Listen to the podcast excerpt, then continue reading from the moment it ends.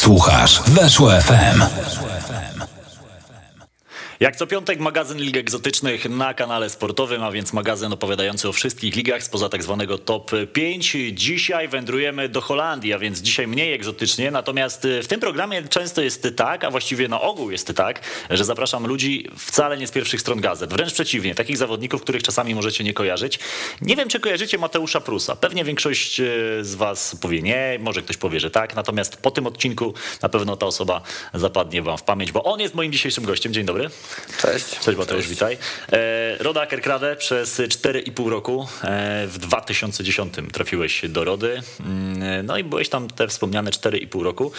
Ta dzisiejsza rozmowa będzie krążyć oczywiście wokół Ligi Holenderskiej, natomiast ty jesteś na tyle, myślę, ciekawą osobą, że i, i znajdą też wątki spoza Holandii. Myślę, że nam to wybaczycie, bo naprawdę jak posłuchacie historii Mateusza, to, to będzie ciekawie. My robiliśmy sobie jakiś czas temu audycję w radiu mhm. i muszę ci powiedzieć, że nawet kawałek sobie jej trochę odsłuchałem dzisiaj, przygotowując się do tego programu i mam duże oczekiwania wobec tego odcinka, więc stawiam ci poprzeczkę wysoko. Wyczuwam tą poprzeczkę właśnie, ale mam nadzieję, że dobrne, że tak powiem, do, do poziomu. Aczkolwiek no no jest parę, myślę, jakichś tam e, jak to się mówi, przygód w moim życiu i takich nieoczekiwanych zwrotów akcji, także postaram się je naświetlić dzisiaj, jeżeli oczywiście będzie takowe pytanie. Na pewno będzie. E, powiedz mi Mateusz, w 2010 trafiłeś do Rody. W ogóle jak to się stało, że zawodnik e, trafia do Rody Kerkrade? Przez kogo trafiłeś? Jak to się stało, że akurat ten klub? Jak to się stało? No na pewno e, dość kluczową rolę odegrał menadżer e, wtedy, który już wcześniej wytransferował e, tam na rynek Przemka Tytonia. No i wiadomo, jak to wśród menadżerów są pewne, zostają pewne kontakty. Jest tam też pewna osoba z Polski, z pochodzenia Polak. w Rodzie? czy tak jakby w tym regionie, okay. tak? Który taki menadżer, który działał na wielu rynkach międzynarodowych, ale Polak z pochodzenia. Zresztą król strzelców MLS chyba w 70 latach, pan Janusz Kowalik. A, I to no właśnie to, też... to nawet jeszcze nie MLS, to wtedy była mm, NISL się nazywała ta liga. Tak, e, tak. Między innymi New York Cosmos, mm -hmm. W każdym razie, no wiem, że to jakiś tam rekord nawet chyba pobił, także taka postać dosyć znana, która no, byłaby bardziej znana, gdyby nie te ograniczenia związane z komuną i wyjazdem do Stanów, który potem, jak się okazało, był. No ale może ten temat zostawię. E i właśnie mm, pan Janusz, który tam działał, e, działał również z moim menadżerem, e, Krzyśkiem Jakubczakiem, wtedy menadżerem między innymi Krzyśka Bonina, Przemka Tytonia, też kilku Komorowskiego, jeżeli dobrze pamiętam, kilku takich zawodników gdzieś tam kręcących się koło kadry również. Mhm. No jakoś tak było, że Roda potrzebowała drugiego i trzeciego bramkarza i tak naprawdę e, ja grając w pierwszoligowym Zagłębiu Sosnowiec, notabene e, no niby pierwsza li, e, przepraszam, w drugoligowym Zagłębiu Sosnowiec jeszcze wtedy, teoretycznie no zespół walczący o awans, dwa lata wcześniej zdegradowany o dwie ligi, ligę za korupcję i ligę jeszcze jako, że spadek z ekstraklasy, czyli dwie ligi. Wciąż w miarę marketingowo jakoś tam rozpoznawalny. rozpoznawalny mimo wszystko. Też to były wtedy czasy, kiedy głośna afera była, więc e, tym bardziej jakoś tak e, dużo ludzi się kręciło tam. Myślę, że też menadżerowie nie omijali tego klubu, tym bardziej, że zawodnicy z ekstraklasy zostali w tym klubie. Ja też rywalizowałem w Zagłębiu właśnie z Adamem Bęszem, który sezon wcześniej grał w ekstraklasie i tak się złożyło, że do Zagłębia Sosnowiec też przyszedłem jako trzeci bramkarz z Ketmana Zamość. Notabene miałem 18 czy 19 lat. E, byłem po bardzo ciężkich kontuzjach. Właściwie zagrałem w Hetmanie Zamość pół roku. Um, grałem przeciętnie, no ale wystarczyło na tyle, żeby spodobać się w Zagłębiu Sosnowiec na testach. E, trener Andrzej Orzeszek mnie wtedy polecił do dzisiejszego, trener bramkarzy był dzisiejszy drugi trener Krakowi, czyli e, Grzesiek Kurdziel. Jakoś przypadłem do gustu. Na początku byłem trzecim bramkarzem, potem przeskoczyłem drugiego bramkarza. W sumie drugi bramkarz sam się zlikwidował, że tak powiem. W jakiś tam, no jakiś tam coś było z alkoholem, pamiętam ale co to było, może nie będę e, przedstawiał, ale okay. jakoś tam na pewno nie było to czysto sportowo. No, na moje szczęście, a czyjeś nieszczęście, ja wskoczyłem na drugie miejsce. Adam Bęż, bardzo dobry bramkarz zresztą, no miał jakiś gorszy okres wtedy, wskoczyłem, no i okazało się, że byłem zawodnikiem rundy e, wedle kibiców, no, gdzieś tam wybrany później, także jakoś to się fajnie potoczyło. Ja jeszcze wtedy e, po kontuzjach dopiero wracałem do jakiejś tam formy. No i co ciekawe, właśnie była możliwość pojechania do Holandii mhm. na testy i co się okazało, że byli bardzo zadowoleni. Ile Holendrzy. trwały? Ponad tydzień byłem, ponad tydzień byłem. Najlepsze było to, że ja totalnie nie pasowałem do tego stylu gry i zdawałem sobie z tego sprawę lewą nogą, to ja mogłem co najwyżej się przewrócić na piłce. A tam wymagania wobec a tam wymagania wobec bramkarzy były ogromne. Tak. A jeszcze w Polsce tego wtedy nie było. Ja lewą nogą pchałem piłkę, tylko po prostu jak to użyłem wtedy stwierdzenia, mm, że po pięciu kopnięciach, które do dzisiaj nie mam pojęcia jak mi się udały, lewą nogą, po prostu miałem jakieś takie typowe ćwiczenie na lewą nogę, no zastosowałem tak zwaną słynną niewidzialną pachwinę, czyli po prostu uznałem, powiedziałem, no niestety e, coś czuję w pachwinie i te pięć kopnięć było idealnych, nie? I po prostu ja mam wrażenie, że gdybym ja wtedy kopnął tak jak normalnie kopałem, moje życie wyglądałoby zupełnie inaczej. Nie podpisałbyś tego kontraktu na Nie pewno. podpisałbym na 100%. Potem jeszcze przyjechali na mecz, jeżeli pamiętam, to był ćwierćfinał Pucharu Polski, Holendrzy przyjechali oglądać mnie właśnie w Zagłębiu Sosnowiec, graliśmy z Pogonią Szczecin. Chyba to był ćwierćfinał Pucharu Polski. Też no, dość solidny mecz zagrałem, pewnie miałem też znowu więcej szczęścia niż, niż umiejętności. E, I jakoś tak wyszło, że mm, potem wzięli jeszcze referencje od, e, między innymi wiem, że od tenera Michała Globisza, od trenerów tam z kadry, z kadr młodzieżowych, w, którym, e, w których grałem dość regularnie, jeżeli nie byłem kontuzjowany. Zresztą rywalizowałem z E, z Wojtkiem Szczęsnym, gdzie Wojtek sam pewnie przyzna, że na początku to ja byłem pierwszym bramkarzem. Okay. Też trochę szczęśliwie, no ale, ale jak to się mówi, no bez szczęścia wiele się nie da osiągnąć. Um, no i tak wszystko razem połączone, i te referencje, i ten wyjazd, i obserwacje e, zaowocowały tym. Jednocześnie praca menadżerów oczywiście, bo tutaj no, nie ukrywajmy, że no, wszyscy wiemy, że ważne są trzy rzeczy, umiejętności, e, szczęście i ludzie. No i tutaj ten aspekt ludzki też zadziałał niewątpliwie. E, no i jakoś się udało. No, tam też byłem trzecim bramkarzem.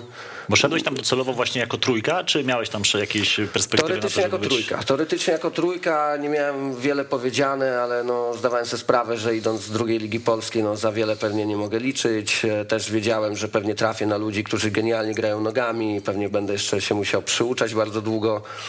No i znowu nie mam pojęcia jakim cudem, ale e, po pierwszym sezonie miałem nie 12-13 meczy razem z playoffami i tą ligą taką do 23 lat no, zagrałem ze 30 meczy tam i w mhm. sumie nagle opinia była taka, że na pewno na pewno jak Przemek odejdzie, a był uważany tam właściwie za takiego półboga, to Przemek Tytoń, to, Przemek Tytoń mhm. tak, e, to zajmę gdzieś tam jego miejsce.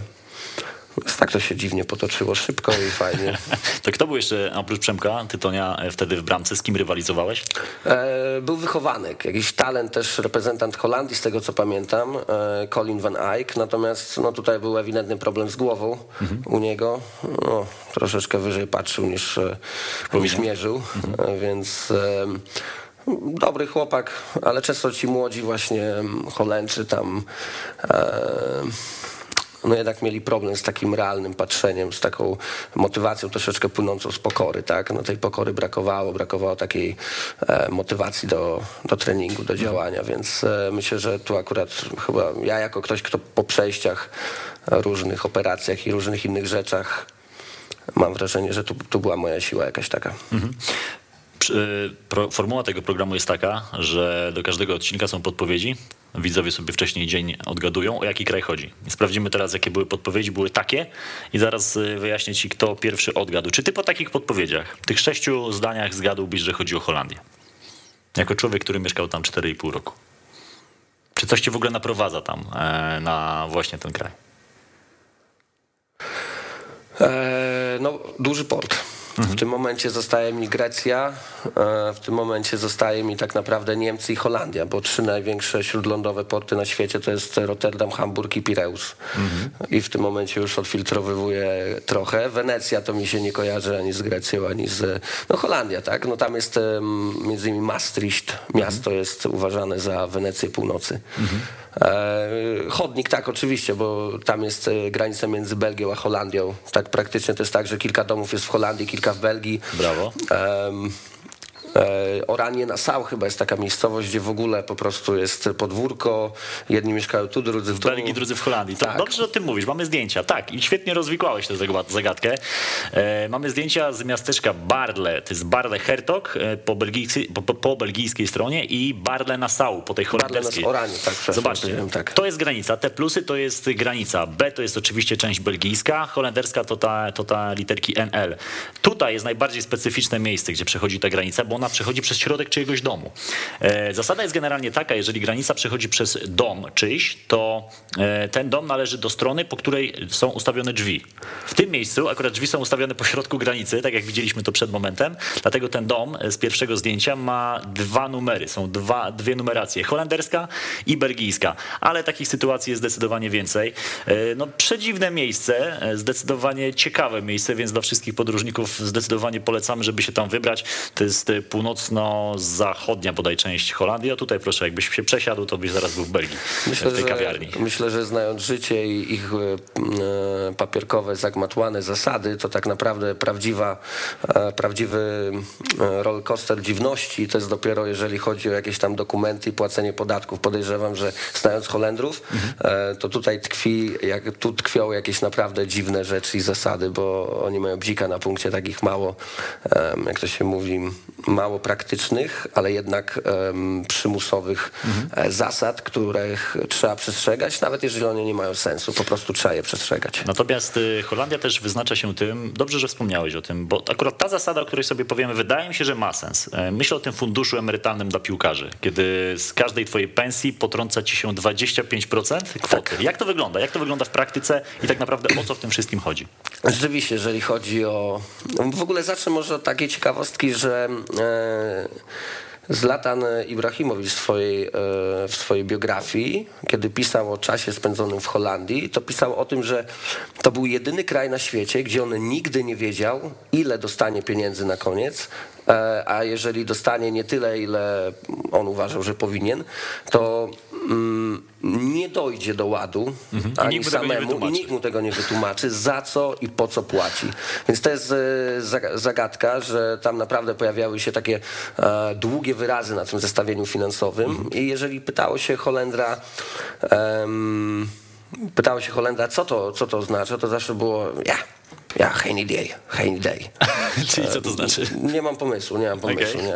No kto ma mieć pomysł? No przecież no nie ja, no wy tu, wy tu jesteście ludźmi od finansów i wy nie wiecie. No, no oni nie, nie potrafili tłumaczyć, więc e, tak to mniej więcej wyglądało. Nie? Także mm, rzeczywiście trochę zasad było dziwnych, ale ten fundusz też czegoś wynikał. Tak? Tam e, ludzie bardzo myślę sobie, upodobali życie. Kraj, kraj, jest e, bardzo niereligijny, więc życie jest jakby bardzo dla nich istotne.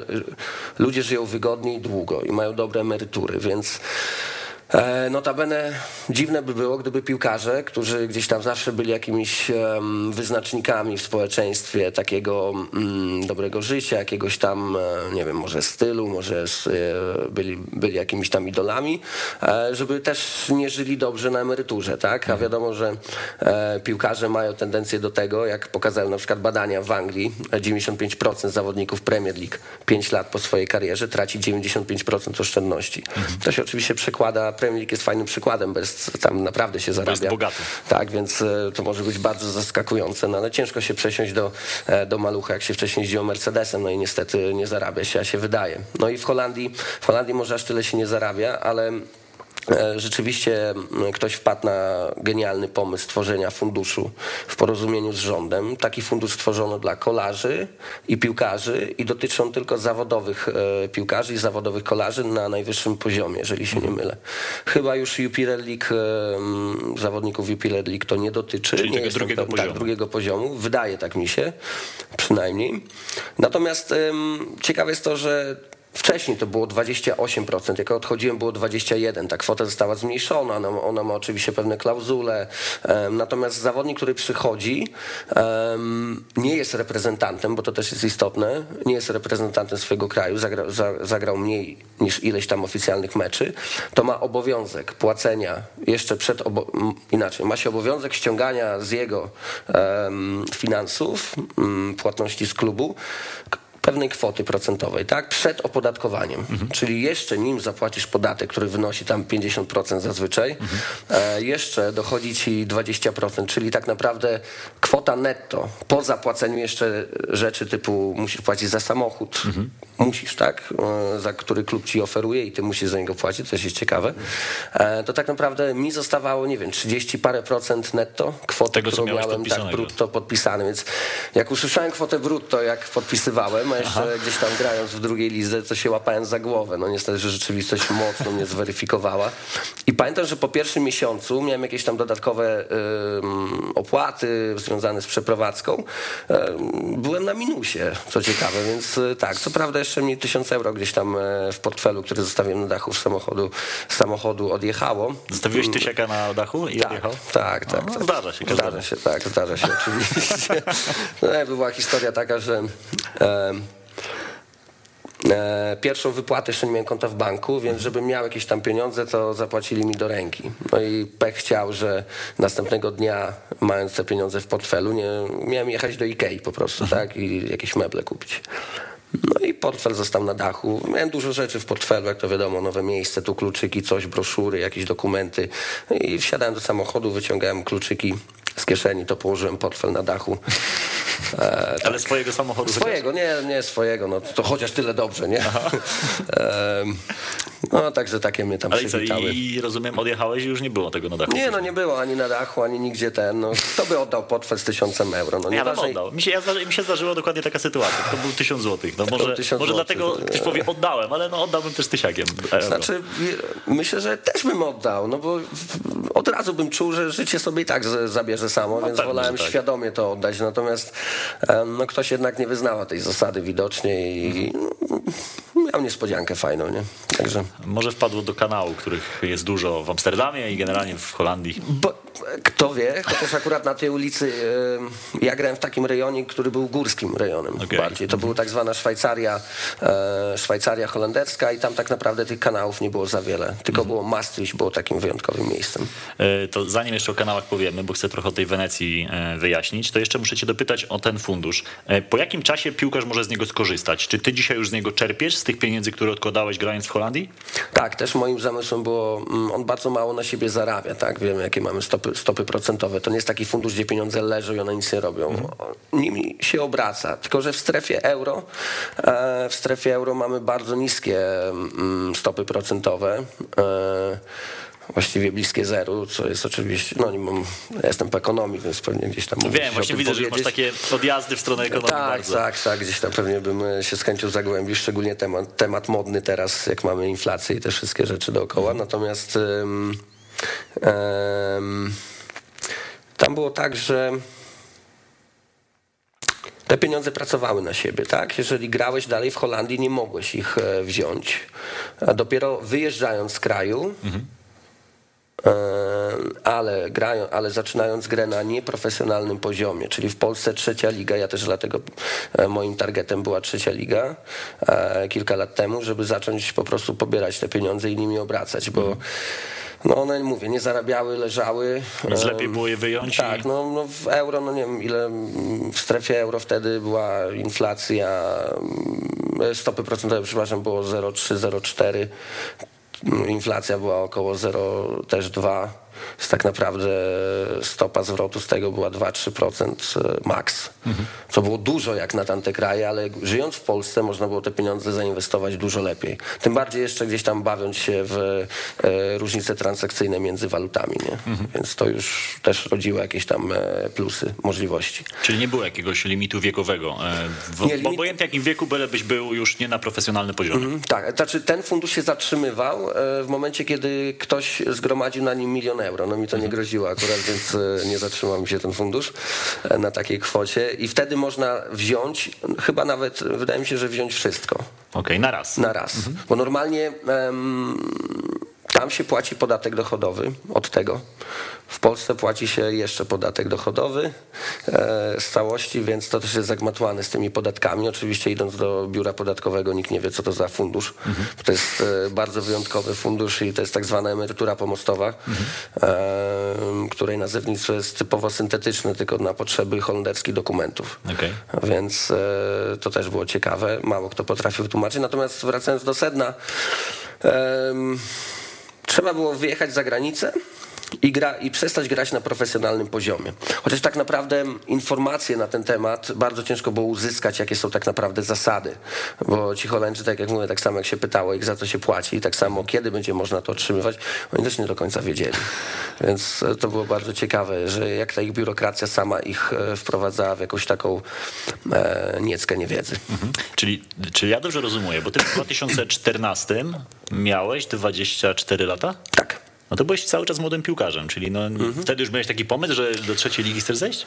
Pomysł nie, ale byłem strasznie, nie, może jeszcze wtedy nie, chociaż cały czas, nawet jak byłem w Holandii, chyba mhm. szczególnie jak byłem w Holandii, gdzieś tam tliło się we mnie, że ja tak naprawdę nigdy nie chciałem być piłkarzem do końca, tak? Mhm. Ja widziałem siebie totalnie gdzie indziej, no moje marzenia, jak byłem mały, e, młodym chłopcem, to sięgałem, chciałem być na przykład pracować w aptece, nie? To było takie ciekawe marzenie.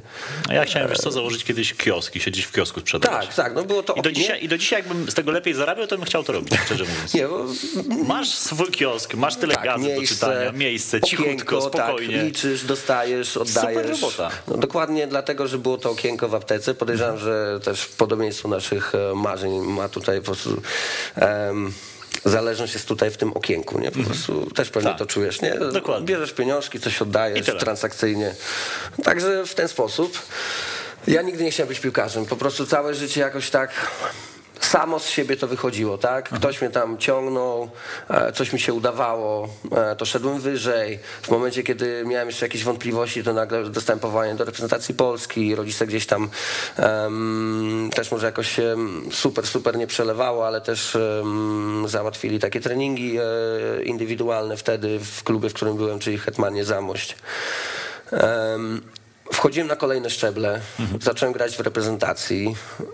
I tak naprawdę no, ten pomysł, żeby przestać grać, zaczynał być trochę taki bez sensu. No, w tym momencie, kiedy człowiek gdzieś tam pracował, e, całe dotychczasowe życie poświęcał się, nie chodził na imprezy, e, na randki, e, tylko gdzieś tam regenerował się po ciężkich treningach, albo był na treningu, albo był w szpitalu i aptece, bo coś tam się wydarzyło, a to też mnie nie opuszczało wtedy. Mhm. No i szkoda było to kończyć, ale tak naprawdę ja nigdy do końca nie czułem tego i nawet jak byłem gdzieś tam na szczycie swoim takim, e, to cały czas miałem z tyłu głowy, że fajnie byłoby takie normalne życie e, prowadzić. Takie z wolnymi weekendami, takie, gdzie przewidzisz za chwilę, co będzie.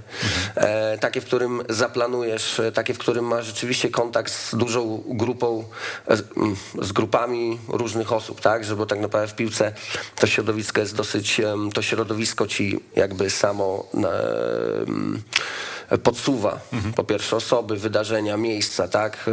Natomiast... Chciałeś być bardziej zależny od samego nie... siebie, tak? Dokładnie. Chciałem mieć po prostu wpływ na to, no i chciałem poznawać ludzi, tak? No, mnie świat ciekawi, um, jak to się mówi, każda fala niesie, więc um, wiedziałem, że coś tracę. Mhm. I tak naprawdę podświadomie ja cały czas myślałem o innych rzeczach. No kto mnie dobrze zna, no to, to, to na pewno potwierdzi taki stan rzeczy, że no ja nigdy na jakiegoś tam mm, zawodnika do końca nie pasowałem. Też nie, nie, nie, nie, interesowałem się piłką, nie grałem FIFA. Jeżeli chyba, że mnie ktoś przymusił już i powiedział, dawaj gramy, bo stary, co będziesz robił? No dobra, to jak mam już nic nie robić, to pogram w tą FIFA, nie? gdzie zawsze było zaskoczenie, bo nigdy nie grałem, ale umiałem grać, mhm. bo w Holandii właśnie z Przemkiem i z Mikołajem Lebedyńskim i z Filipem, e, w zależności kto był, no graliśmy non stop, no bo co można było robić, tak? E, graliśmy po prostu. W FIFA umiem grać, tak. Jak ktoś to ogląda i zaproponuje, to mogę grać. Oglądałeś ale... mecze, jak byłeś piłkarzem? No mimo wszystko jak się gra w lidze, to się ogląda mecze, tak? No po pierwsze... Danej ligi, tak? Tej, Danej ligi, grasz. tak. No jeżeli grałem, grałem, to oglądałem mecze. To przyznam się do tego, że to było ciekawe, bo no za chwilę z tymi zawodnikami grałem. Z tymi zawodnikami, nie wiem, byłem na jakimś spotkaniu, bo ktoś z mojej drużyny gdzieś tam wybrał się z kimś na spotkanie. Tu kogoś poznałem. e, Tu fajnie było zobaczyć jak gra. To było takie, że mm, mimo wszystko zajmowało ten cały, to całe jakby taki imaginarium, w którym człowiek się porusza. Mimo wszystko cały czas ta piłka była obecna. Co też tak, e, jak to się mówi, na koniec dnia nie, nie pasowało mi do końca, nie? Ale no siłą rzeczy tak to wyglądało, że ta piłka była obecna non-stop. A jeszcze ludzie obok, jak nie rozmawiali o piłce, to rozmawiali o tym, em, to o rzeczach wokół piłki. To jest takie środowisko, nie? Bo ja też to zauważam, no, pracując jakby jako dziennikarz, to że jednak y, obracasz się z ludźmi, którzy prędzej czy później i tak na temat piłki zejdą. Jakby to jest, to jest nieuniknione. No nieuniknione, tak, no siłą rzeczy, tak. No też jak pracujesz gdzieś, no to siłą rzeczy zejdziesz na jakiś temat pracy, nie? No, Dokładnie. chcąc, nie chcąc. Natomiast tu są bardzo duże możliwości zejścia na wiele pól, tak. Mhm. Piłka daje duże możliwości, mimo jest dużo ciekawych tematów e, modnych, więc ciężko nie zejść tak naprawdę, nie? Mhm. Jako, że lubisz poznawać świat, to teraz trochę poznamy świata e, razem. Przeniesiemy się do Wenecji, tej holenderskiej. Amsterdam też jest nazywany Wenecją północy zwłaszcza, ze względu na swoje niezliczone kanały. Ich jest 160 w samym Amsterdamie. Kiedyś one służyły do transportu różnych rzeczy. No dzisiaj e, trochę mniej, bo dzisiaj już ten transport drogowy jest bardziej popularny, no ale kto był w Amsterdamie, to na pewno byłeś, ten wie, że no, raczej tam się nie da przejść. Nie wchodząc y, w jakieś Pewne tak, uliczki. w pewne dzielnice, tak, z kanałami. Oczywiście. Pięknie to wygląda. E, No, co do tej dzielnicy, to też o tym warto powiedzieć. No, wiemy, że dzielnica Czerwonych Latarni to jest jednoznaczne skojarzenie z Amsterdamem, albo jedno z pierwszych. Aczkolwiek Nie ludzie. Mhm. ludzie je kojarzą z Amsterdamem, ale tak naprawdę w bardzo wielu miastach jest taka Oczywiście, dzielnica. Hamburgu, oczy, Ham- Hamburg, Hamburg jest takim pierwszym miastem, które przychodzi mi do, do głowy. Mhm. Szczególnie Podobnymi. przy granicy z Holandią jest, są te miejscowości, w których też w Niemczech na przykład jest bardzo dużo dzielnic czerwonych latarni, a wydaje się, że to jest taki e, endemit, jeżeli chodzi o Amsterdam, Mhm. Ale nie, nie. Nie byłeś tam nigdy? Nie, nie udało się zajść? W Amster- e, nie, nie, nie Przy- w tej dzielnicy. W tej dzielnicy zwiedzać, oczywiście, jak najbardziej. zwiedzać, no oczywiście, że zwiedzać. Miałem znajomych, którzy gdzieś tam przyjechali, robili sobie tak zwaną em, antymoralną wycieczkę dookoła świata, ale to już może nie będę się w, e, w to zagłębiał. Natomiast no, w Holandii jest to popularne o tyle, że od 1815 prostytucja w Holandii jest legalna. Od 96 mm, prostytutki odprowadzają po prostu podatki od tego i, i to jest unormowane prawnie. E, Więc y, no, pod tym względem Holandia wyróżnia się na tle innych krajów. E, To była druga podpowiedź o tej Wenecji e, północy. Jeden z symboli tego kraju nie pochodzi z tego kraju. Pierwszy symbol Holandii, jaki przychodzi ci do głowy? Pierwsze skojarzenie. Kolor pomarańczowy mimo wszystko. Mhm. Em, No to poma- pomarańczowy, okej, to, to nie o to chodzi. Tulipany? A, tulipany, A, tak. No, ja, ja nie mieszkałem nigdy w tej części. Mi od razu na myśl przychodzą e, takie rzeczy, które oni na przykład zawsze jedzą. Po prostu one były wszędzie. Przychodzą mi konkretne marki sklepów, do których chodziłem, tak? Czyli ja na przykład nie mieszkałem w tej części, gdzie były uprawiane tulipany, gdzie jadąc e, gdzieś tam były wiatraki tulipany. Byłem Mhm. w tej górzystej części. A więc e, ja może trochę... Ta, Inne część, ta połowa, hol- ta słynna, turystyczna połowa Holandii, rzeczywiście to są tulipany, wiatraki i kanały.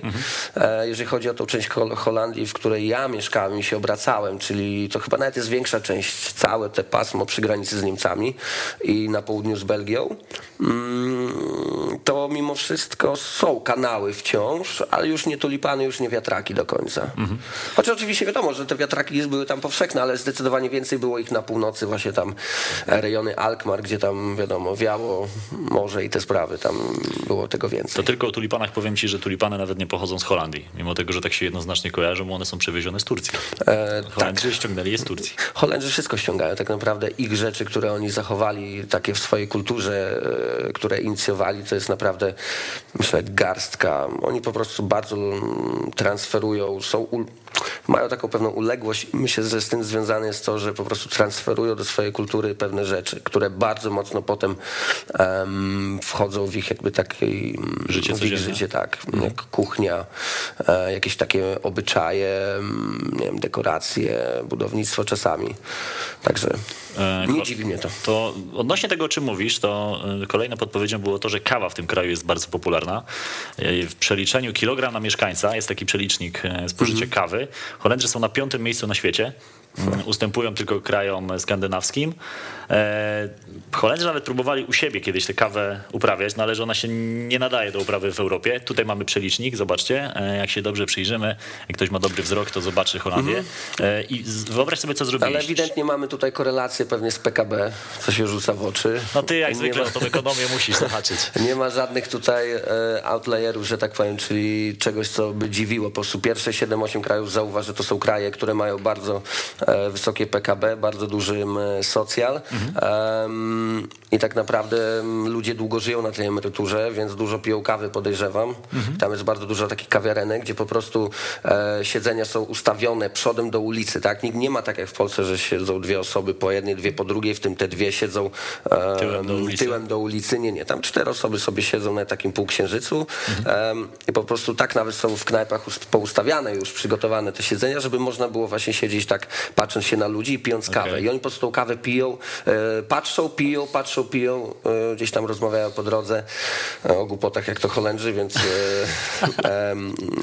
no i tak to, i myślę, że dlatego, nie? Ale też mówię, jak ludzie mają czas na starość pić kawę, to piją. No, tak jak mamy tutaj właśnie na, Na tej tym tabelce, że tak, cała Skandynawia, Benelux, Szwajcaria. E, W XVII wieku Holendrzy próbowali sobie kawę ściągnąć do siebie, uprawiać ją. Jak się szybko ogarnęli, że się nie da, pościągnęli ją z Jemenu, to wyobraź sobie, że przenieśli ją na swoje kolonie, e, na Jawę między innymi i do Surinamu bodaj.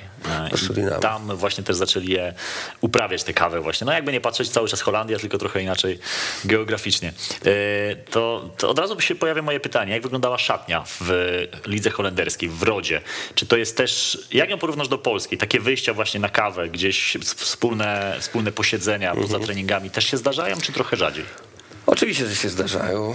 E, Tam zdarzają się też wyjścia na kawę z trenerem.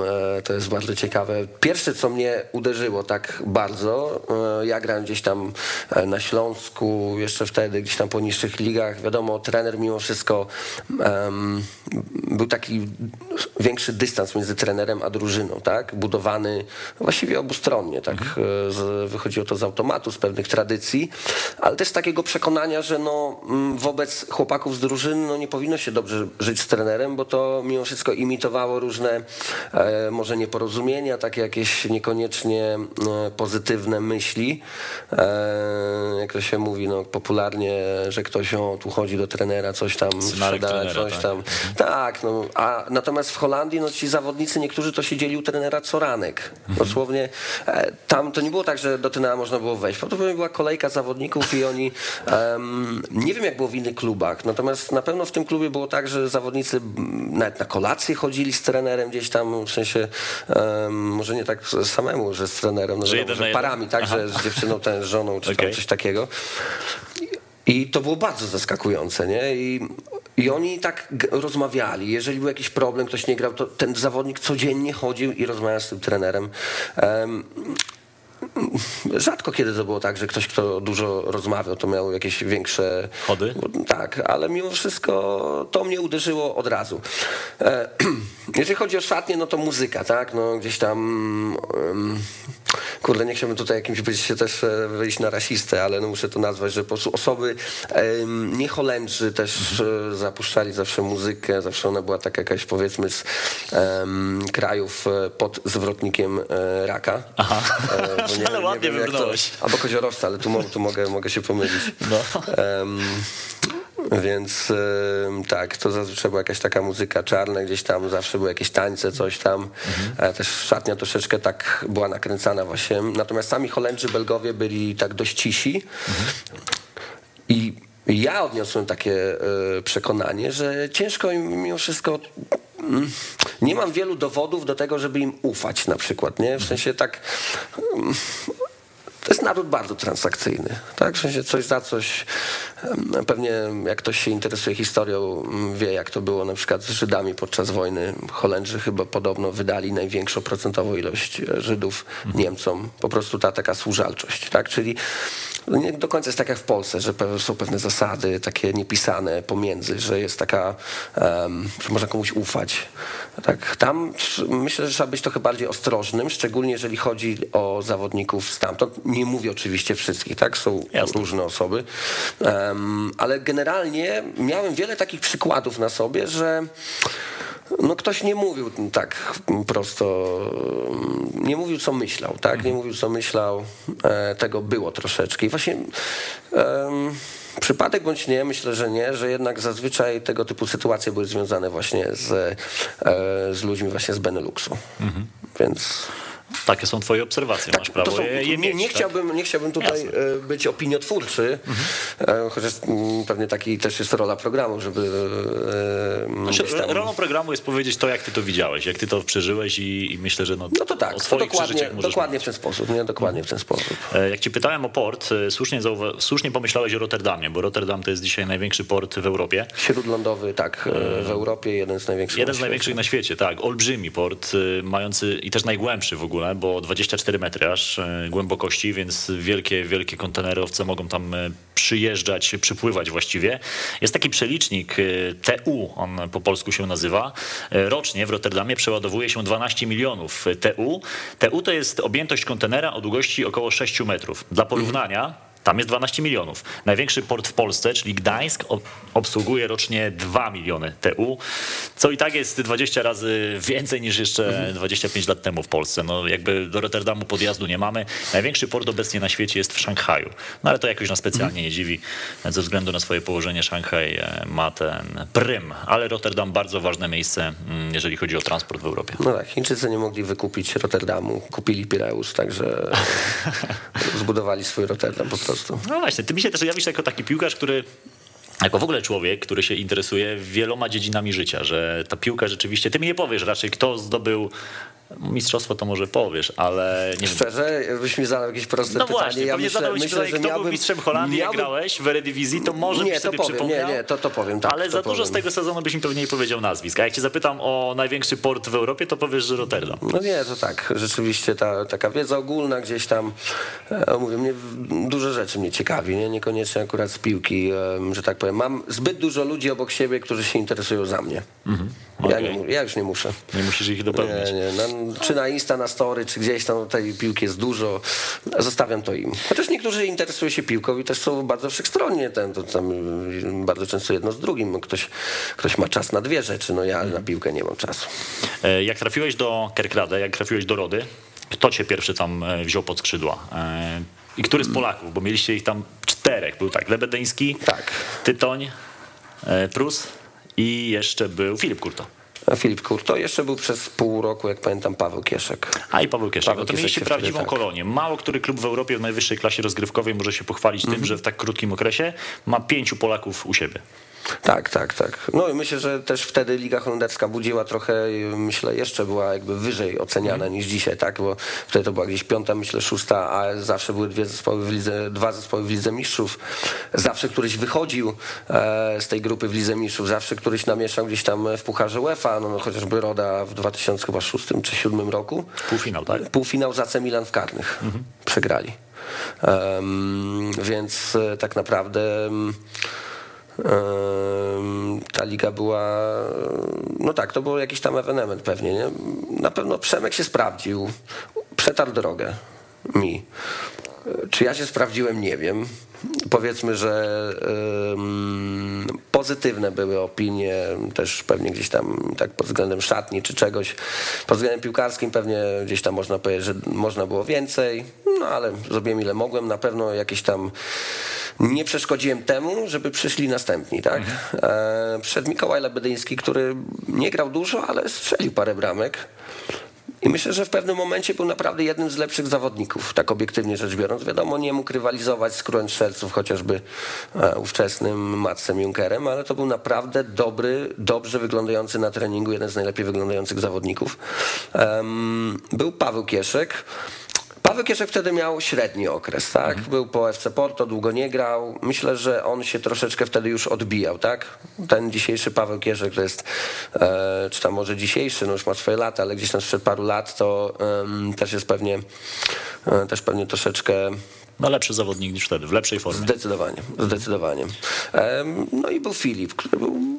Filip trafił na taki czas, że Roda spadała, Filip grał, e, wtedy mnie posadził na ławce. E, Ciężki czas, bo mm, bardzo słabi zawodnicy, nieprzewidywalni zawodnicy w obronie. Niby bramkarz też ma okazję do większej ilości interwencji, gdzieś tam pokazywania tego, co potrafi. Natomiast to były bardzo specyficzni zawodnicy. Po prostu nigdy nie wiadomo, czego się można było po nich spodziewać, więc nawet jak miał cztery niesamowite interwencje i coś zawalił, to ludzie widzieli no, tam etykietki, szczególnie obcokrajowcom bardzo łatwo się e, przyklejało. Więc e, no było nas dużo. I gdyby Roda nie spadła, myślę, że byłoby jeszcze więcej. No, gdzieś tam jakoś... No reklamę zrobiliście chyba niezłą Polakom. Jako taką, jako takim, żeby ściągać ich później z polskiej ligi do, do Rody, czy też w ogóle do tamtego regionu Holandii. Mi się wydaje, że im się podobała troszeczkę nasza mentalność. My byliśmy mimo wszystko troszeczkę tak dużo pracowaliśmy na pewno, byliśmy dosyć pozytywnymi osobami, na pewno nie przeszkadzaliśmy, nie wprowadzaliśmy jakiejś tam złej atmosfery. Też kilku z nas gdzieś tam działało charytatywnie, to się też bardziej, bardzo podobało. Ciężko mi do końca powiedzieć, jaki był powód, że było na, nas aż tylu, ale na pewno nie ściągałoby się zawodników, którzy by się nie, powiedzmy, dwóch się nie sprawdziło z jakiegoś kraju. Dobra, to już to ściągamy ich dalej. Nie no, wątpię, że tak było. Po prostu myślę, że był jakiś taki pomysł i w pewnych aspektach pasowaliśmy. A ktoś poza Polako, ktoś spoza tej grupy polskiej, e, kogo dobrze wspominasz z tamtego zespołu Rody? Nie, no oczywiście było bardzo dużo zawodników. Trzymaliśmy się, potem jak był Filip Kurto, to na przykład trzymaliśmy się z Danilo Pereirą. Mhm. Zresztą Danilo Pereira ostatnie trzy miesiące swojej gry w Rodzie mieszkał u mnie, bo zdał mieszkanie, jakoś tak było, że zdał mieszkanie i mieszkał u mnie. E, więc e, wesoło było, musiał, było, musiał tak, wesoło. mieć z tobą. Nie, oczywiście, że tak. To ja wtedy też, znaczy, czy wesoło to nie wiem, na pewno miał ciężko, bo ja wtedy uczyłem się grać na gitarze, zaczynałem. Aha. E, więc no niestety... Czyli nasłuchał się. I, tak, i uczyłem się też śpiewać, pamiętam, w tym okresie. Okay. Także tak, no jeżeli rozmawiamy gdzieś wspominamy, no to zawsze gdzieś tam próbuję naśladować to, co ja wtedy robiłem. Wiadomo, nauka śpiewu to jest naśladowanie coraz wyższych dźwięków. Mhm. Dla kogoś, kto nie wie, brzmi to zabawnie, a raczej no Danilo myślę, że do dzisiaj nie uczył się śpiewać już po tamtym, co słyszał wtedy, więc... A powiedz mi w takim razie o trenerze trochę Rody, bo ja wiem e, z rozmowy z tobą, że to chyba nie do końca miałeś z nim po drodze. Ja nie miałem z nim po drodze. Myślę, że wielu zawodników nie miało z nim po drodze. Kto to był, był tym trenerem? To był... Um, ta osoba nazywała się Ruth Brod. To był ten, który wtedy zrobił świetną robotę w e, RKC Walwijk. E, mały klub, wprowadził ich dosyć nieoczekiwanie do Eredivisie. W Eredivisie w pierwszym sezonie poszło im naprawdę nieźle, chyba nawet grali w playoffach do Ligi Europejskiej. Wiem, że z nami wygrali, pamiętam u nich 5-1. Tak, mieli parę takich dużych wyników, naprawdę dobrych meczy. Hmm. E, no duże były oczekiwania po nim, mm, że tak powiem wjazd miał mocny, po prostu od razu jakby dał do zrozumienia, że tu jest on, on, długo, długo nikt, a po prostu... Czyli ustalił hierarchię z góry. Tak, tak. Jednocześnie przykleił też taką etykietkę na swoich drzwiach e, do swojego biura, że trener ma zawsze rację. Mhm. Myślę, coś takiego można by tutaj powiedzieć. Dodatkowo to było tak, że zawodnicy, którzy nie grali, mieli praktycznie zerowe wsparcie, tak? Byli odsunięci z jakiegoś powodu. Po prostu wybierał sobie zawodników i robił z nich swoich zawodników. Tak, mhm. to jest e, jakaś pewnie też strategia trenerska. No, trenerem nie byłem, wielu trenerów widziałem, tylko raz widziałem, aż żeby to zaszło aż tak daleko. Właśnie wtedy. Właśnie wtedy, tak, w Rodzie. No w Polsce też miałem z tym do czynienia, ale może nie, zdecydowanie nie w takim wydaniu i nie w takim e, przytłaczającym zawodników, którzy akurat nie grali aktualnie. Czyli zabierał wszystko tym, którzy nie grają, dawał tym, którzy grają, ale wiadomo, że ci, którzy grają aktualnie nie będą grać cały sezon. W końcu wejdą tamci. Jak się czują tamci wtedy? No to jest takie... A daj jakiś przykład. Nie gra się dla trenera. Co to znaczy, że zabierał tym, co nie grali? E, no powiedzmy, że ktoś wcześniej grał wszystko, tak? Dość dobry zawodnik i automatycznie zrzucał tego zawodnika ze składu, wrzucał mm, innego, e, dużo z nim rozmawiał, gdzieś tam się śmiewał, e, mm, żartował, tak? żartował brał na rozmowę. I automatycznie, jeżeli chodzi o tego drugiego zawodnika, to było zero. Tak? To mhm. jakby nie było, po prostu było takie. Na, nawet ta mimika była taka, że jakby się odsuwał celowo od, od człowieka. Mhm. Tak to mogę jakoś tam nazwać. Po prostu w każdym możliwym aspekcie się jakby odsuwał, tak? Jednocześnie dawał takie wsparcie komuś, kto grał. No pytanie, czy, czy to było dobre? No jeżeli patrzę na nasze wyniki, to, że zrobił z drużyny, która dwa, w dwóch sezonach grała playoffy, um, zrobił drużynę, która w dwóch następnych grała playoffy, ale te e, broniąc się przed spadkiem. Mhm. I ostatecznie spadła później. I ostatecznie spadła w drugim sezonie. Zresztą to, co się nie udało w tym pierwszym sezonie, bo mm, warto w ogóle ten mecz e, przypomnieć, że zawodnik e, właśnie taki też uwielbiany przez tego trenera, przez niego ściągnięty, e, no, uratował go wtedy, bo strzelił dwie bramki z rzutów wolnych. Mhm. Roda musiała wygrać 2-1, było 1-0 i 75 minuta. I ten zawodnik strzelił pierwszą bramkę z rzutu wolnego na 1-1 mhm.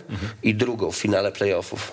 A Roda jak weszła w 56 roku do Eredivisie, to nigdy nie spadła do tamtego momentu. Mhm. Więc tam już czekało wojsko na nas, w razie co, żeby nas gdzieś tam ochraniać, bo z dziada, pradziada wszyscy chodzili i pamiętali sukcesy i dla wielu tych ludzi to było po prostu koniec, koniec jakiegoś życia, jeżeli by ta, ten zespół spadł. Mhm.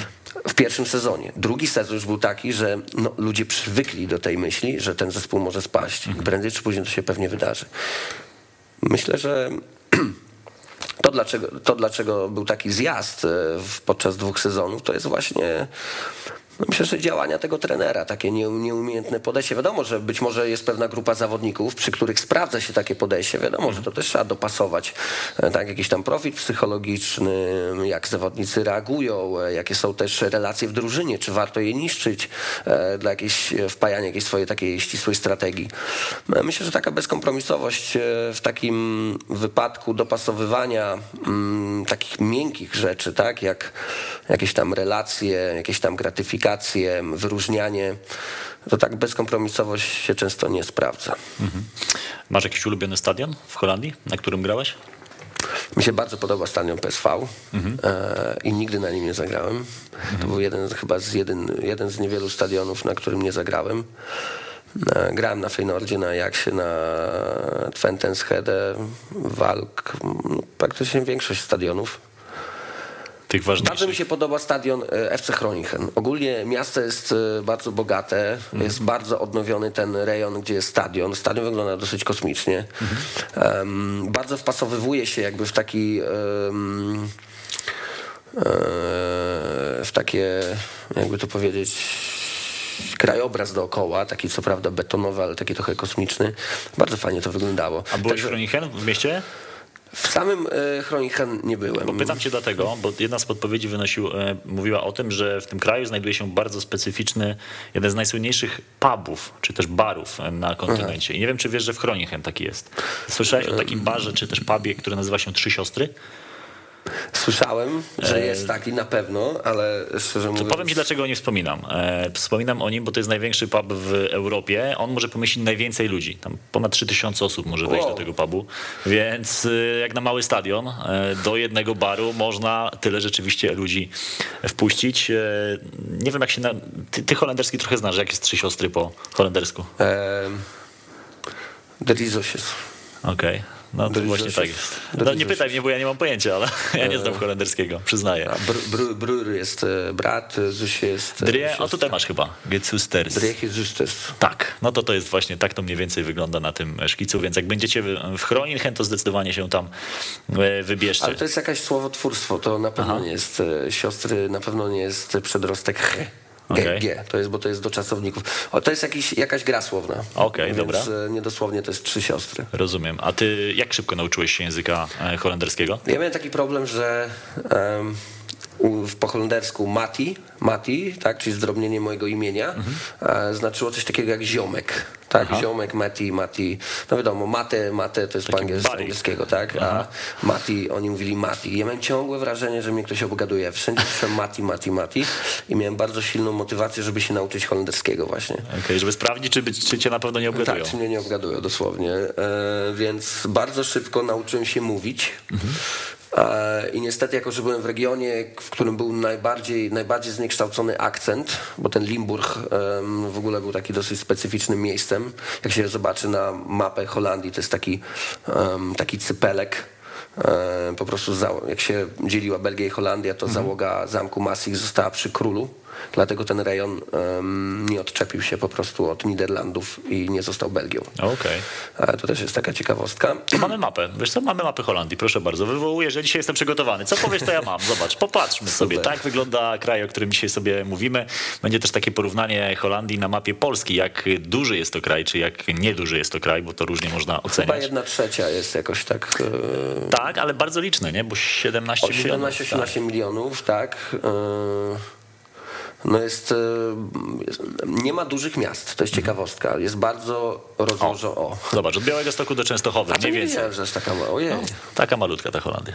No, Większa się wydawała tam Większa mi się wydawała, tak. Chociaż nigdy nie było, tak, najdalszy my z samego właśnie w prawym dolnym rogu, tak, na południowym wschodzie widać ten cypelek mhm. i my dokładnie tam na samym dole, mm, o właśnie, o, tutaj to jest ten cypelek e, na lewo od kolonii mhm. i tam jest właśnie Herlin, Kerkrade, Maastricht e, i to są takie trzy największe miasta. Tylko, że te miasta w Holandii nie przekraczają 800 tysięcy mieszkańców.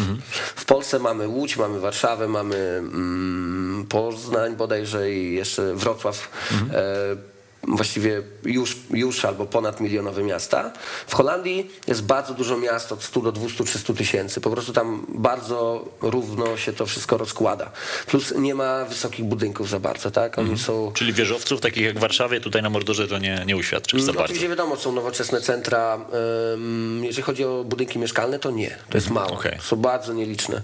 W Weithoven na przykład jest, są takie trzy charakterystyczne wieżowce smukłe, dwudziestopiętrowe mieszkalne i to jest tyle tak naprawdę, nie? Mm, gdzieś się zdarzają 8-9 natomiast oni sobie upodobali takie charakterystyczne domki z czerwonej cegły e, jednorodzinne. Mhm. Więc e, no wiadomo, dużo ludzi, jak każdy chciał mieć domek jednorodzinny, to to musiało się jakoś tam rozpozetrzeć na większym terytorium. A ty gdzie mieszkałeś? W jakim e, mieszkaniu? To było mieszkanie wynajęte przez klub? Sam go sobie szukałeś? Ja mm, Przemek opuszczał to mieszkanie. Bardzo fajne zresztą, bo duże miałem mieszkanie. Jednocześnie to nie było centrum, a tam mhm. była tam głównym determinantem ceny, to nie jest tak jak w Polsce, że jest jakieś nowoczesne budownictwo, czy nie wiem, parking podziemny, nie to determinuje cenę. Tam cenę determinowało to, czy to było centrum, bo bardzo dużo starszych osób chciało mieć dostęp do służby zdrowia, bardzo blisko, tam mówię, dużo starszych osób, takich naprawdę starszych, tak, mhm. które potrzebowały spokoju, wyjścia do kawiarni i wyjścia do um, gdzieś tam kompleksowej, powiedzmy, ochrony zdrowia. Mhm. I to się dla nich liczyło, tak? I oni, myślę, windowali te ceny, popyt był z ich strony, więc te mieszkania, um, te mieszkania właściwie w centrum były troszeczkę droższe. Ja, mieszka, ja miałem bardzo duże mieszkanie w nowym właśnie bloku, e, bo podejrzewam 100, 115, 120 metrów i płaciłem naprawdę niewiele, więc mhm. stosunkowo do ludzi, którzy mieli trzy razy mniejsze mieszkania w centrum. Okej, okay. a możesz powiedzieć, ile to, jakie to są ceny? Wynajmów? Ja wtedy wynajmowałem, od, bo tam są takie firmy, tak? To są firmy, w Polsce tego nie ma jeszcze, rynek nie jest tak, e, rynek jest młody w Polsce, więc wciąż jest duże rozdrobnienie. Tam na przykład e, firmy, jest kilka firm, które wynajmują mieszkania, tak? To są ich mieszkania i one mhm. je wynajmują. Um, ja taki, jednej z takich firm, zresztą to też sponsor Rody był, e, jednej z takich firm właśnie wynajmowałem. Wcześniej Przemek tam mieszkał 3 lata, 4. I to było 450-500 euro. Mhm. Za?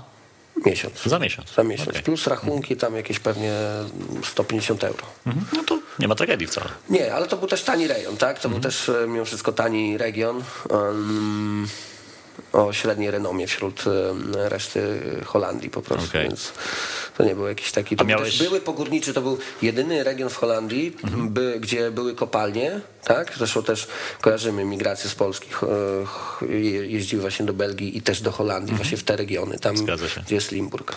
A miałeś jakąś, e, nie wiem, nieprzyjemną, niebezpieczną sytuację podczas mieszkania tam? Mm. Jakąkolwiek? Było, pamiętam, że gdzieś coś... Um, pamiętam, jechaliśmy chyba z dziewczyną moją wczesną gdzieś i ona, staliśmy na stacji benzynowej właśnie i ona się coś popatrzyła na jakąś osobę no, powiedzmy z innego, nie, nie, taką, nie taką typowo holenderską gdzieś tam. Nie chcę używać już tych, wiadomo, że to kole dzisiaj, um, kole w uszy. Mhm. Mm po prostu nierdzennego, nierdzenną Holenderkę, gdzieś tam popatrzyła się, no i ona wyskoczyła rzeczywiście z nożem gdzieś tam e, do nas. Ja byłem akurat wtedy na stacji benzynowej, wróciłem jakoś, nie pamiętam jak to było, jakoś się załagodziło samo, natomiast Aha. ta sytuacja była dosyć nietypowa i taka rzeczywiście ktoś chyba był też pod wpływem czegoś i mhm. była taka niebezpieczna sytuacja. Czy było więcej? Um, nie, chyba nie. Jakieś tam petardy mi ktoś czasem lubił rzucić pod parapet, ale to nic A to to jest luz. To nie, to co tak, się tak, zdarza tak. wszędzie, wiesz, to jakby nie ma nawet o czym gadać. poza tym to nie, nie. A jak klub już miał ten gorszy czas, to kibice potrafili się upomnieć, nie wiem, robić jakieś pogadanki z zawodnikami, jakieś przyjścia do, na trening? Oni tam są bardzo teraz mi trochę brakuje słów. Oni są mm, bardzo polegają na takich pozorach, tak? I któregoś razu pamiętam, przegraliśmy, ja nie grałem wtedy. E, zaraz będzie wiadomo dlaczego od razu to mówię, ponieważ przegraliśmy 7-0 e, z PSV. I nagle w radiu miejscowym zaczęli mówić, że kibice się zbierają, że na nas czekają, że już tam będzie, a to w Holandii jest bardzo nietypowa sytuacja. Mhm. Um, to takie rzeczy zdarzają się, o, pamiętam, że Feyenoord przegrał 10-0 chyba, czy 10-1 mhm. Ajaxem. Mhm. To kibice wyszli, tak, to już było wiadomo, można sobie wyobrazić, jaki to jest gabaryt przegranej. Um, z no jak myśmy wyszli po prostu z tego autobusu, patrzymy, gdzie ci kibice są. Nie okazało się, że tam no, średnia wieku tych kibiców to było tam 75 lat. Um, dwie osoby były o lasce. No, po prostu nie mówię tego, że jakoś tam się śmieję, tylko po prostu, no tak Spodziewałeś się czegoś nie, innego. Nie, spodziewaliśmy się niewiele, ale nie aż tak niewiele, mhm. ale gazety zrobiły z tego, że ja, tutaj kibice wyszli, tu mm, bardzo duże niezadowolenie społeczne, e, klub musi coś z tym zrobić, mhm. a tak naprawdę Kurde, no ci ludzie, którzy wyszli, to oni nawet słowa nie powiedzieli i takim chyba im było bardziej głupio niż na mnie, więc okay. e, że tak też chyba patrzyli tak po sobie i też jakoś tak nie do końca wierzyli, że coś mogą wskórać nie? E, w takim składzie, w jakim byli. Już, już nie będę dalej, bo to też z, będzie zakrawać jakieś tam ksenofobię i inne rzeczy, więc może nie będę już tłumaczył, kto tam jeszcze był. Natomiast E, oni mieli takie, takie bardzo pozorystwa. Holendrzy mhm. bardzo lubią pozory, e, to na pewno. Też te ich wielkie okna wychodzące z domów jednorodzinnych na główną ulicę, gdzie zawsze, jeżeli spojrzy się przez to okno, ono jest zawsze odsłonięte, nie ma firanek. Mhm. Jest pięknie. Ten, ten dzieła sztuki, mhm. jakieś coś, globusy drewniane, coś, a się wyjdzie do przedpokoju i się śmieci walają, nie? Okay. Ale przedpokoju już nie widać. I tak samo to jest jeden z najbardziej zamkniętych krajów, jeżeli chodzi o ludzi na świecie. Mhm. Wedle badań socjologów e, to jest nawet kraj bardziej zamknięty od, od, mm, od, od Japonii, jeżeli chodzi o ludzi. Mhm. E, bardzo ciężko z nimi mm, stworzyć taką mm, Więź. większą zażyłość, tak? Mhm. No wiadomo jak to jest w Polsce, tak, no dwa kieliszki wypijemy i od razu, tak, ja znam twoją historię tak. życia, ty znasz moją, okej. Okay. E, tam jest bardzo trudne. Właściwie oni są bardzo uśmiechnięci i bardzo tak lubią się pytać, co u ciebie, jak tam. Um, oni opowiedzą wszystko, jaka jest pogoda dzisiaj, wczoraj, rok temu, kiedy spadł śnieg ostatnio, mhm. ale jak tylko pójdzie się troszeczkę dalej, to jest automatycznie taka bariera, tak. Um, To też wychodzi z pewnych, już może nie będę tam jakoś się zagłębiał, ale to też z pewnych jakichś tam społecznych kwestii wychodzi. Mhm. Um, I na przykład kiedyś Przemek opowiadał, że na przykład w PSV była taka sytuacja, że w klubie był problem. Wszyscy wiedzieli, że jest problem i oni tak nakręcali, taką pompowali sytuację, że ten problem trzeba rozwiązać, no bo nie było wyników, coś jest nie tak. Um, no i zatrudniono jakichś tam dwóch specjalistów, um, którzy, psychologów sportowych, jakiś tam. no i nikt nie wiedział, w jakiej to będzie postaci, czy oni będą robić wywiady, czy co, mhm. ale powiedziano, że oni będą towarzyszyć zawodnikom przez tydzień, nie? Mhm. I oczywiście ci ludzie, kurde, ubrali się na czarno, założyli kapelusze, nie? No jak, jacyś szpiedzy, I po prostu się przemykali między tym, nie? I tu podsłuchiwali, tam coś patrzyli. Um, no i kurde, podobno zapłacono gdzieś tam za to duże pieniądze. Spodziewano się jakichś tam wielkich um, wniosków. Um, Wszyscy się, zło... Jak to Przemek mówił, że w takiej salce się zebrali, mhm. prezesi, coś tam ktoś. No i oni wchodzą na scenę i mówią, że nie ma problemu. I tyle. No, i, to, okay. i, to, jest taki, że oni, nie, że nie ma problemu. To nie było żadnej gadki. Nie ma problemu. Nie? No, tydzień się szlajali w, w kapturach, w tych, nie. No taki ten. No taki, fajny zawód, powiedz, tak, jakoś tak, trzeba się tam wkręcić. No, wzięli za to sporo pewnie, więc tam pozwiedzali, popodsłuchiwali, dowiedzieli się czegoś, uznali, że nie ma problemu i tyle, nie? Okay. No i tak mi, się, tak mi się kojarzy Holandia. Oczywiście ja mówię, kurde, trochę to zabarwienie, jak opowiadam, jest takie dosyć negatywne. Jest bardzo -hmm. dużo plusów, jak najbardziej. To są bardzo ciekawi no to ludzie. Dawaj, bardzo... to dawaj plusy. Jakie są plusy? No na pewno oni się czują bardzo odpowiedzialni za wiele rzeczy, tak? Są bardzo, myślę, że tu w tym pozytywnym aspekcie, muszę to powiedzieć, są pracownikami. Mhm. To jest kraj bardzo protestancki, wywodzący się z korzeni protestanckich, gdzie jest tak zwane e, uwielbienie pracy, tak? Praca jako coś, co zbawia człowieka. Mhm. Więc oni są z automatu ludźmi transakcyjnymi, coś za coś. Oczywiście to ma swoje minusy, bo nam Polakom ciężko tam, myślę, się jakoś tak poruszać między nimi, natomiast no ma to swoje atuty właśnie, tak? No mają silną gospodarkę, mają bardzo mm, duży PKB, to jest jeden z niewielu krajów, który ma nadwyżkę na bilansie handlowym, nawet teraz, podczas pandemii. Um,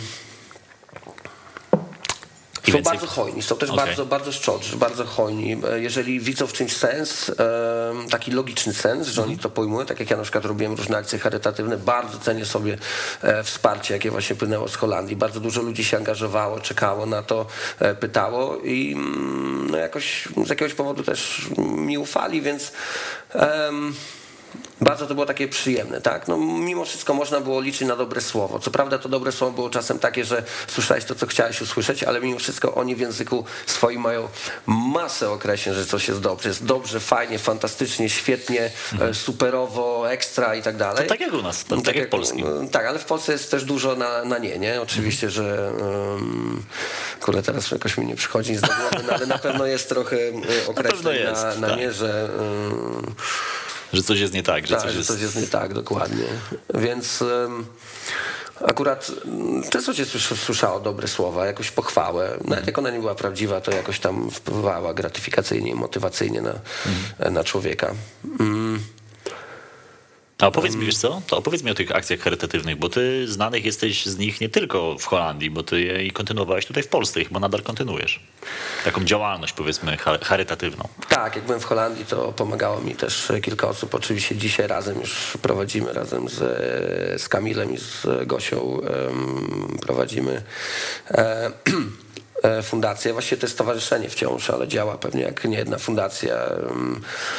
Od lat, już od 10 lat zaczynało się od akcji w szpitalach. To jeszcze ja byłem, jeszcze z takim w ogóle jeszcze innym kolegą. Zaczynaliśmy organizować wolontariat tam, gdzie umierają ludzie i tam, gdzie już dożywają swoich późnych lat, czyli geriatria, paliatyw.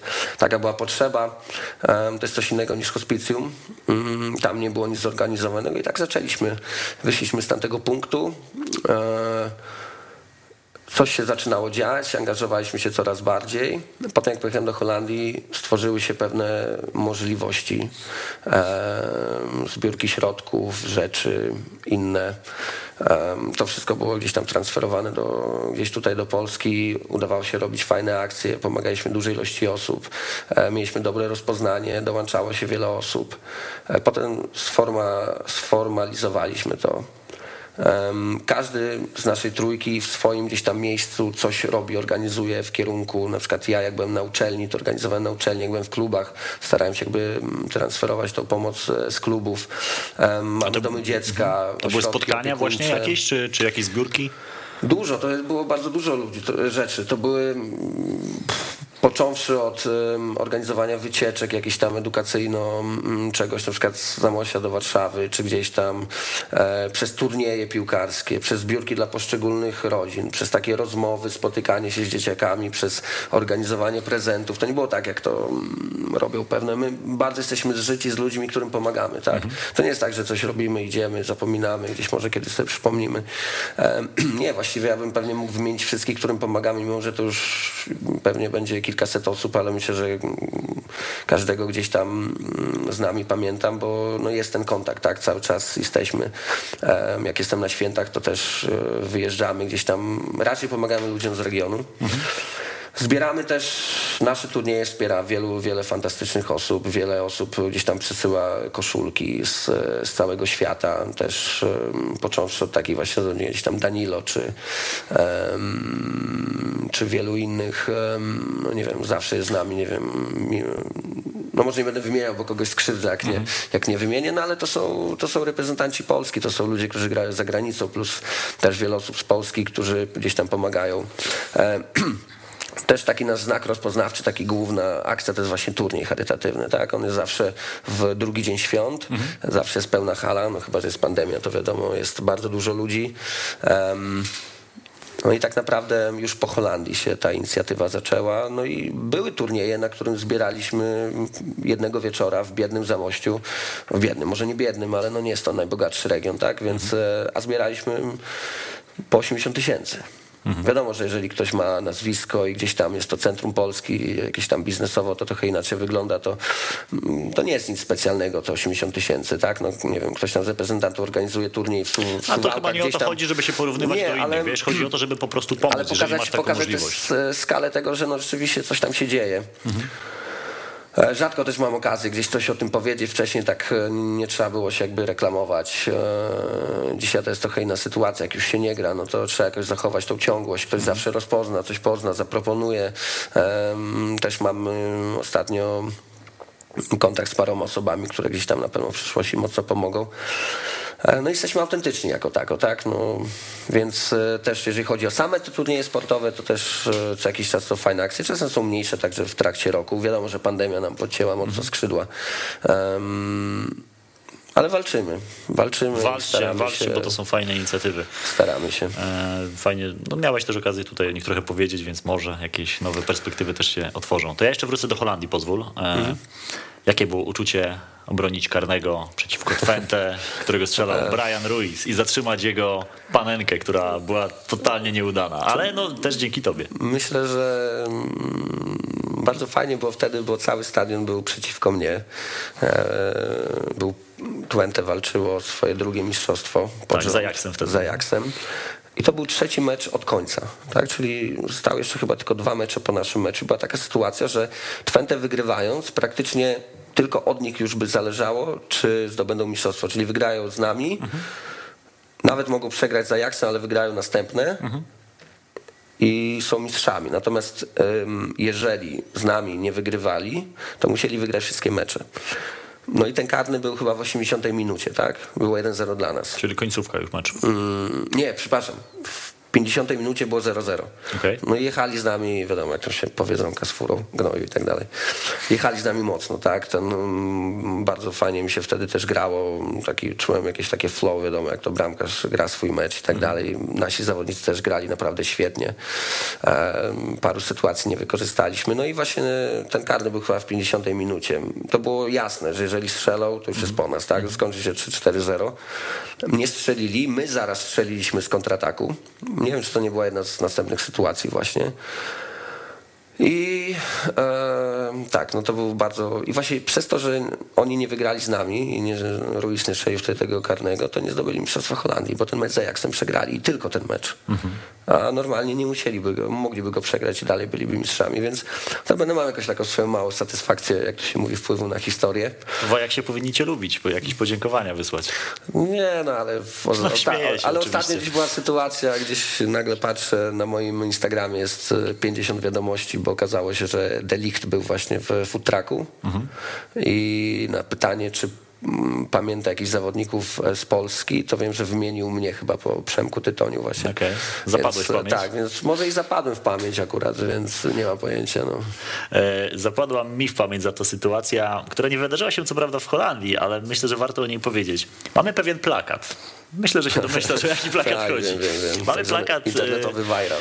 Słuchaj, e, trafiłeś kiedyś na taką stronę, e, ona się nazywała chyba e, Projektat płakał jak projektował. Tak, E, grafik, grafik, płakał jak... e, Grafik płakał jak projektował. Tak. To jest, proszę Państwa, plakat. Oficjalny plakat to nie jest wymysł e, nikogo e, spoza klubu. Zagłębie Sosnowiec, w którym wtedy byłeś. E, Polecam obiady domowe w Sosnowcu przy ulicy Kierocińskiej. Ja już jestem ślepy, przepraszam. Tak, I trzymasz w ręku talerz z schabowym, pewnie jakimiś ziemniakami i z drugiej piłkę. Tak. piłkę. Który Sam potem... pomysł znakomity, bardzo mi się podoba, natomiast wyjaśnij, o co tutaj chodzi. Co to jest za historia? No tak, po pierwsze muszę nadmienić, że obiad zjadłem. Okay. później. Tak, najważniejsze. bardzo dobry, bo był wiadomo taki zrobiony spod publiczkę, Aha. A więc...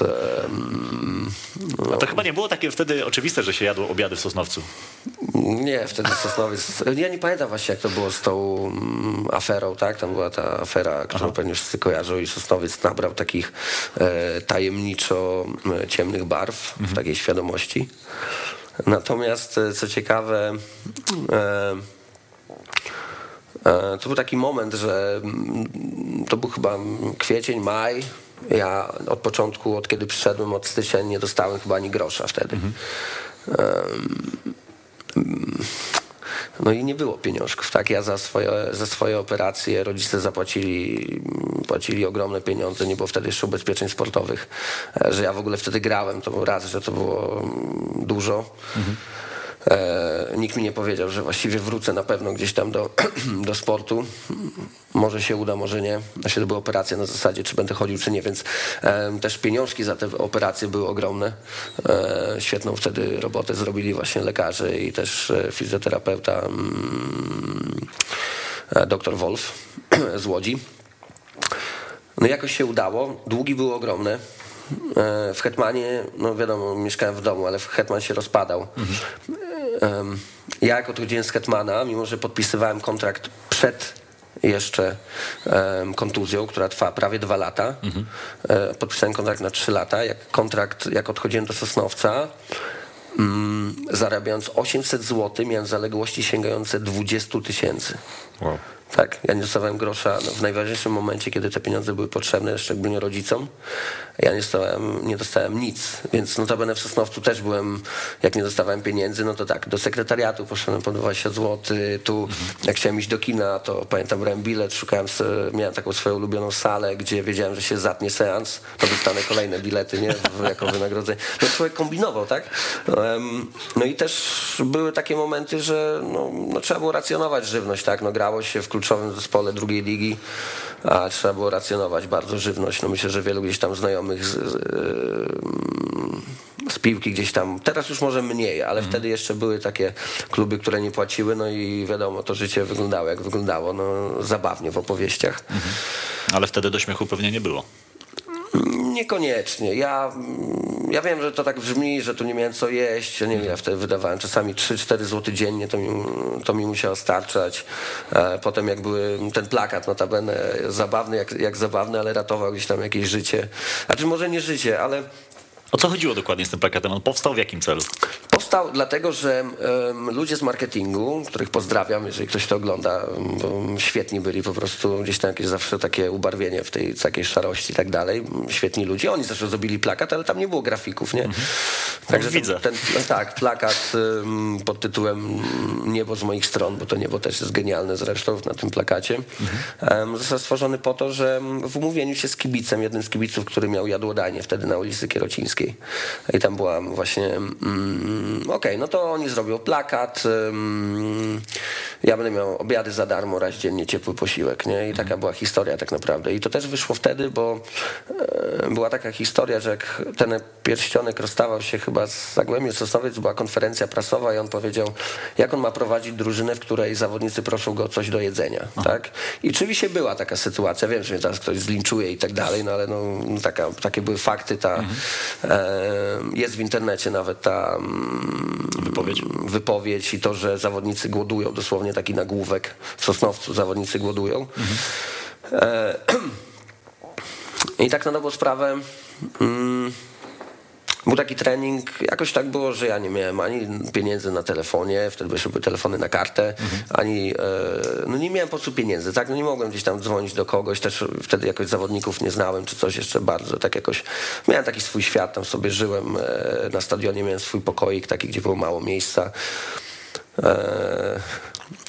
Trzema łóżkami. Pamiętam, Mieszkałeś na stadionie wtedy? Tak, mieszkałem w takim pokoiku i nie w hotelu, tylko w pokoju dla testowanych. Okej. E, trochę śmierdziało, bo tam flagi były stare w szafie, jakieś kibicowskie, że to też miało swój urok, trochę wiało od okna, ale to miało swój urok, tak? To nie jest tak, że ja narzekam, absolutnie, bo paradoksalnie to wcale nie był taki zły czas, nie? Po prostu człowiek dostał jakieś okoliczności, po prostu w nich żył i wcale to nie było, nie było nic, tak jak ktoś czyta i myśli sobie, kurde, ale on miał ciężko. Nic z tych rzeczy, to po prostu było i trzeba było przez to jakoś tam przejść. Tym bardziej, że później, tym bardziej, że później z tego Sosnowca trafiłeś do Holandii. Jakby nie było tego Sosnowca w twoim CV, to może byś nie wylądował nigdy w Rodzie. Dokładnie, dlatego summa summarum to ja powinienem gdzieś tam czuję się zobowiązany i winny, że to się tak um, ułożyło, niż to, że jeszcze ja powinienem czegoś oczekiwać od życia, że nie było gdzieś po drodze. Nie? No, to też kształtuje i ja jestem naprawdę bardzo wdzięczny za takie rzeczy. Um, też było to po bardzo ciężkich kontuzjach, więc to była jakaś kontynuacja, taka niepewność, e, co za chwilę. E, I właśnie wracając do tematu, em, był taki trening, że nikogo nie było w klubie, był wolny dzień i ja nie miałem ani jak zadzwonić do nikogo, ani nie miałem pieniędzy na koncie, ani nie było nikogo w klubie. I notabene wyjadałem tylko cukier z e, ekspresu do kawy. Bo rzeczywiście to było, tak? Był ekspres do kawy, fajny zresztą. E, w, w tych okolicznościach naprawdę fajny dla mnie. E, więc e, jakieś nawet nie pamiętam, no coś, coś jadłem, no coś chyba musiałem się czymś żywić. A na drugi dzień wiadomo, trening rano. Pamiętam, że jeszcze mm, poszedłem do kierownika wtedy i wziąłem jakieś jabłko, coś, tylko ja się też nikomu nie skarżyłem, tak? Ja byłem, miałem 18 lat, e, kupę zawodników starszych, ja sobie kupiłem jedzenie, tak, na te dwa dni. Tylko, że ktoś mi je zjadł, bo ja miałem, trzymałem jedzenie w takim wspólnym pomieszczeniu, w takiej kantynce. Ktoś mi zjadł, tak. To było, to było bardzo ciekawe, tak złożyło się kupę rzeczy. To nie było tak, że ja zostawiałem jedzenie, przychodził mi nigdy go nie było. Po co? Wtedy była taka sytuacja, że wszyscy czekali pieniądze, byli źli, wkurzeni, no zobaczyli jakieś jedzenie w tym, no to mm, notabene starsi zawodnicy z tego co wiem dostawali jakieś pieniądze, tak, no to tam parę osób młodych, co tam nie mieli nic do gadania, nie dostawali. No i przyszedł trening ranny, po, dwu- po, ja jadłem dłuższy czas już minęło od ostatniego posiłku, no i średnio się czułem. No I ten się pyta, widzi, że coś jest nie tak. Pyta się, Mateusz, co jest? No, ja mówię, trenerze, no nie wiem, no, ja jestem trochę głodny, nic nie jadłem dzisiaj, wczoraj. No trochę się średnio czuję. E, No i potem trener powiedział to na konferencji, że jak on ma prowadzić zespół, gdzie Jak on usłyszał, że ty wyjadasz cukier z, z eks- ekspresu do kawy, też obok, no może nie z ekspresu, swoje tam obok, obok, leżał no sobie, nieważne, a no, ale jeżeli to był twój posiłek, no to chyba dobrze, że to powiedział w sumie, bo, bo takie rzeczy to już jest, to, to, to nie powinny się wydarzyć nigdy. Nie, ale to też, no wiadomo, że gdybym naprawdę się uparł, to ja bym znalazł, mm, tak, znalazł to jedzenie gdzieś, no. No, brzmi to, sam słyszę, że jak to brzmi. W sensie- Nie powinno do takich sytuacji dochodzić. Nagłośnił bym się, skarżył bym się. No ja też nie byłem wtedy taki roszczeniowy bardzo, nie mówiłem nikomu jak jest, e, nie przytłaczałem też ludzie. mm, Tak inaczej na to patrzyłem, tak byłem wtedy po operacjach. Byłem naprawdę wdzięczny za, co było, w ogóle byłem wdzięczny, że gram. I tak naprawdę moja roszczeniowość była naprawdę na poziomie zero, więc e, też gdybym bardzo chciał, to nie było tak, że ja byłem taki dosłownie bez, też było w tym trochę i mojej winy, bo też pewnie można było być bardziej, mówię, roszczeniowym i nie byłem, też jakoś może i za to zapłaciłem, a może stworzyły się sytuacje, które gdzieś tam potem pomogły grać wyżej. Mhm. Wiesz co, Przemek Kulesza, mówi ci to coś? Tak, Wysłał tak, mi film. oczywiście. Teraz, no bo e, zapytał, czy z Danilo e, ćwiczyłeś tańce. Ja nie wiem, czy możemy go pokazać. Czy chyba możemy, bo to nie Jak tam nie ma nikogo, widzę, że to jakaś szatnia jest, jak nie ma nikogo nagiego, no to E, pewnie... Chyba nie ma. Nie wiem, czy to będzie widać, szczerze mówiąc. Ale jest, powiem ci, że masz trochę umiejętności. Ja spróbuję to pokazać. Nie wiem, na ile będzie to widać, e, No, chyba nie bardzo. ale spróbujemy. Poczekaj. e, Gdzie, co to jest za szatnia? Jaki to jest zespół? To jest w Donworze, tak, w którym spędziłem... e, Dobra. Próbujemy. Proszę o zbliżenie. Mój gość w akcji. Spróbujemy sobie to puścić od początku. Chyba nie. Co, damy radę, czy nie damy rady? No, coś tam, co nieco widać. E, Gdzie się nauczyłeś tak tańczyć? No to akurat nie jest klip reprezentatywny bardzo, więc e, myślę, że na Instagramie moim pewnie znajdzie się coś fajniejszego. Pozdrawiamy Przemka. Nie, nie żebym się reklamował. Przemek, dziękujemy, tak. E, Przemek zresztą niesamowita postać, e, też zawsze pomaga w akcjach charytatywnych, dobry duch całej tej jakiejś tam rodziny nowodworskiej. Mhm. Zresztą jak pozdrawiam chłopaków, pewnie ktoś tam ogląda i Przemka w szczególności, tak, ale też wiadomo, no, wykorzystał dobrą okazję, żeby gdzieś tam podkręcić temat tańca. Świetna okazja. Temat tańca gdzieś tam, no tak, towarzyszy mi. Też e, kiedyś w Holandii, to właściwie też mm, byłem kiedyś na testach we Francji, w Metz mhm. i byłem w, z takim testowiczem, um, on był z Francji mhm. e, i właściwie przetańczyliśmy cały ten. Ja wtedy się bardzo mi się spodobała, jak on się, w sensie, to był, tak znowu muszę powiedzieć, no był z, um, kolor skóry wskazywał na to, że był spod zwrotnika koziorożca. Mhm. Um, i świetnie tańczył. Ja się wtedy uczyłem tańczyć, uczyłem się śpiewać, grać na gitarze gdzieś tam. I tak na nową sprawę, e, potem już w Holandii tak robiliśmy jakieś tam bitwy z też osobami e, gdzieś tam mm, nietypowo holenderskimi. Mhm. No jakoś ten taniec został. Ja bardzo lubię tańczyć. Ostatnio miałem wesele za weselem, gdzieś tam można było trochę potańczyć. E, jak mam okazję, jakieś takie um, hip-hopowe moonwalki, seawalki, to też z chęcią. Też jak usłyszę muzykę w szatni, jak usłyszałem muzykę w szatni, to nie omieszkałem czasami. Tu akurat chyba zdobyliśmy albo Puchar Polski na szczeblu okręgowym, albo regionalnym, albo jakiś wygraliśmy mecz, więc też okazja do tańca była. Um, no, jestem dość pozytywną rzecz chyba osobą, więc jakoś... Jesteś zdecydowanie. Nawet patrząc po tym wideo z tańcami, więc myślę, że... E, Przemek, w ogóle powolutku musimy kończyć. Tak ja tutaj i tak już e, przedłużamy jak, jak mogę, bo z tobą się gada i gada. I tak myślę sobie, że tutaj trzeba będzie zrobić drugą część o lidze holenderskiej na pewno, bo my dzisiaj... Mam jeszcze tak z 5-6 tematów, których w ogóle nie poruszyliśmy. No. Ale też tych polskich piłkarzy, polskich piłkarzy właśnie w lidze holenderskiej grało całe mnóstwo, bo oprócz tego, że u was było pięciu w jednym zespole, no to przez całą historię Ligi Holenderskiej e, no, Polacy byli zawsze cenionym narodem i tam często raczej wyjeżdżali, więc myślę, że to jest potencjał, żebyśmy sobie zrobili drugą część jeszcze z jakimś e, kolejnym reprezentantem Polski właśnie w Holandii.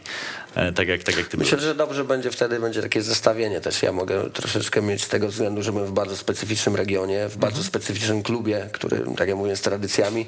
Też trochę moje doświadczenia mogą być lekko zakrzywione, więc e, być może, może ktoś by miał jakąś inną e, takie opinie.